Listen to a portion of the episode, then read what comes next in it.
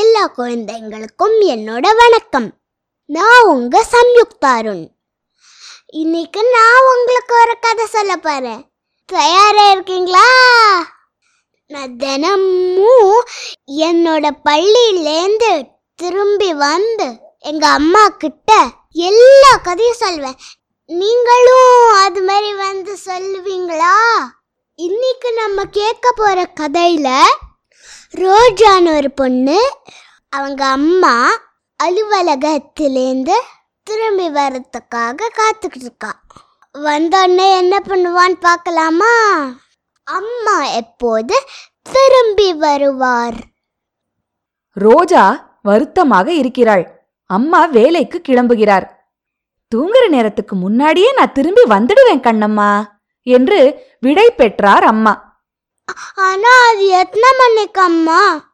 என்று ரோஜா கேட்டாள். சரியா இரவு ஒன்பது மணிக்கு என்று பதிலளித்தார் அம்மா.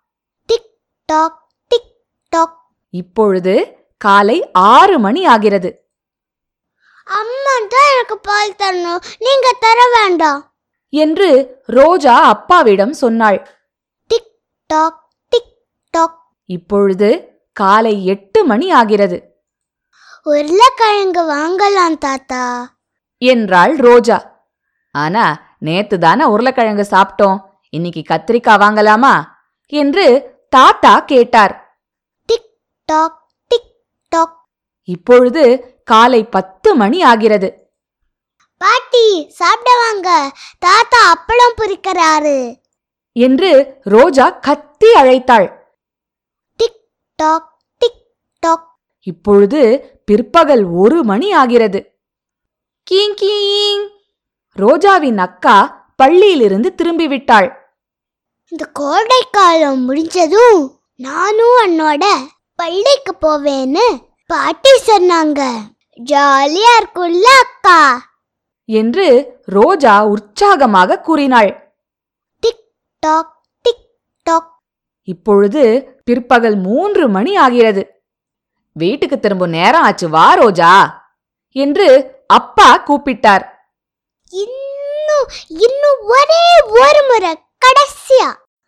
என்று உரக்க சொன்னாள் Roja. Tick tock tick tock. இப்பொழுது மாலை ஐந்து மணி ஆகிறது. செல்வி நீ ஒரு தோசைய சீக்கிரமா சாப்பிடு. அப்போதான் நீ பெருசாவும் பலசாலியாவும் ஆகலாம். என்றாள் ரோஜா. Tick tock tick. இப்பொழுது மாலை ஏழு மணி ஆகிறது. அப்புறம் அந்த தொப்பி வியாபாரி தனது தொப்பிய கீழே எரிஞ்ச உடனே அந்த குரங்குகளும் தங்களோட தொப்பிகளை கீழே எறிந்தன அம்மா! என்று ரோஜா கூவினாள். நாள் முழுவதும் என்ன செஞ்ச ரோஜா? என்று கேட்டார் அம்மா. டிக் டாக் இன்னும் கொஞ்ச நேரத்தில் இரவு ஒன்பது மணி ஆகப் போகிறது.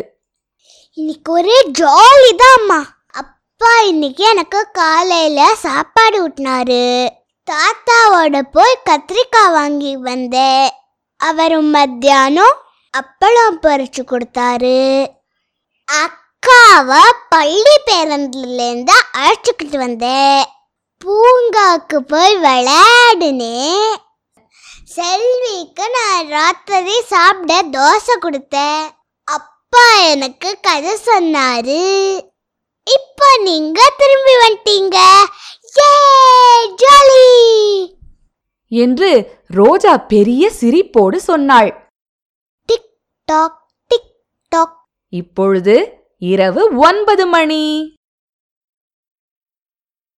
என்ன குழந்தைங்களா? உங்களுக்கு இந்த கதை பிடிச்சிருந்துச்சா? காலையிலிருந்து ராத்திரி வரைக்கும் வெவ்வேறு நேரங்கள்ல ரோஜா என்னென்ன செஞ்சான்னு இந்த கதையில சொன்னோம். அதே மாதிரி நீங்க நேத்திக்கு அதே நேரங்கள்ல என்ன செஞ்சீங்க? நீங்க என்னெல்லாம் செஞ்சீங்களோ அதை ஒரு காகிதத்துல படமா வரைஞ்சு காட்டுறீங்களா? ரோஜா காலையில எட்டு மணிக்கு காலை உணவு சாப்பிட்டா நீங்க நேத்தி காலையில எட்டு மணிக்கு என்ன செஞ்சீங்க? வரைஞ்சீங்களா?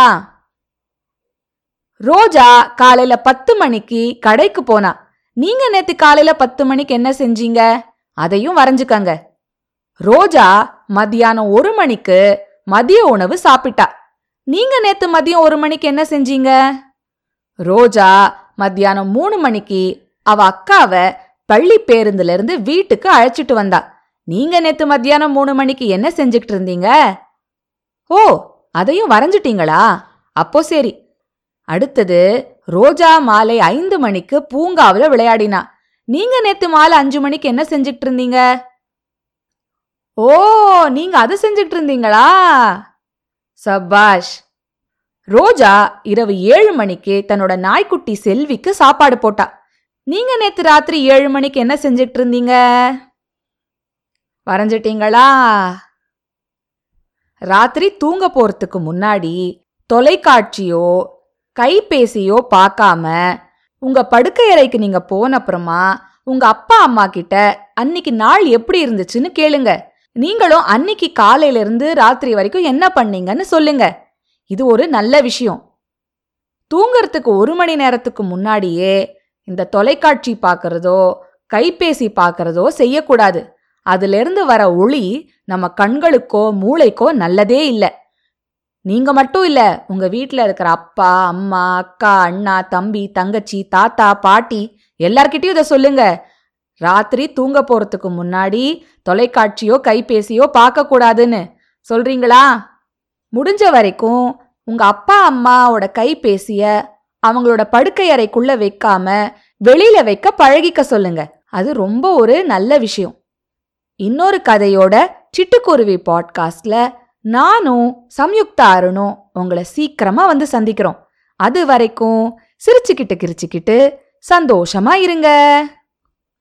அம்மா எப்போது திரும்பி வருவார்? எழுதியவர் பிரதீபா சுவாமிநாதன். தமிழில் பிரபா மற்றும் ஷீலா.